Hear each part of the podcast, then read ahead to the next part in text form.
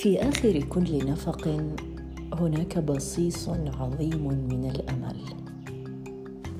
المفتاح الأخير هو دائما المفتاح الذي سيفتح الباب لا محالة.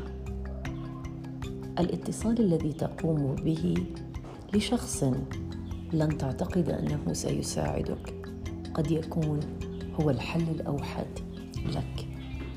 الانتقال من مكان إلى آخر.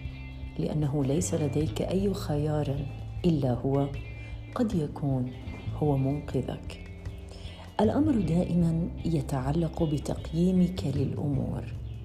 لا تعتقد أن الحياة تتوقف عند شخص معين ولا تعتقد أن الأمور تنتهي إذا تركت تلك الوظيفة. وبأن هذه الحياة ستصبح بلا طعم أو لون أو رائحة. إذا اختفى إنسان من حياتك. كل هذا موجود في عقلك.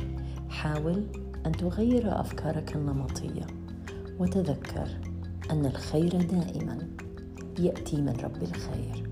صباح الخير.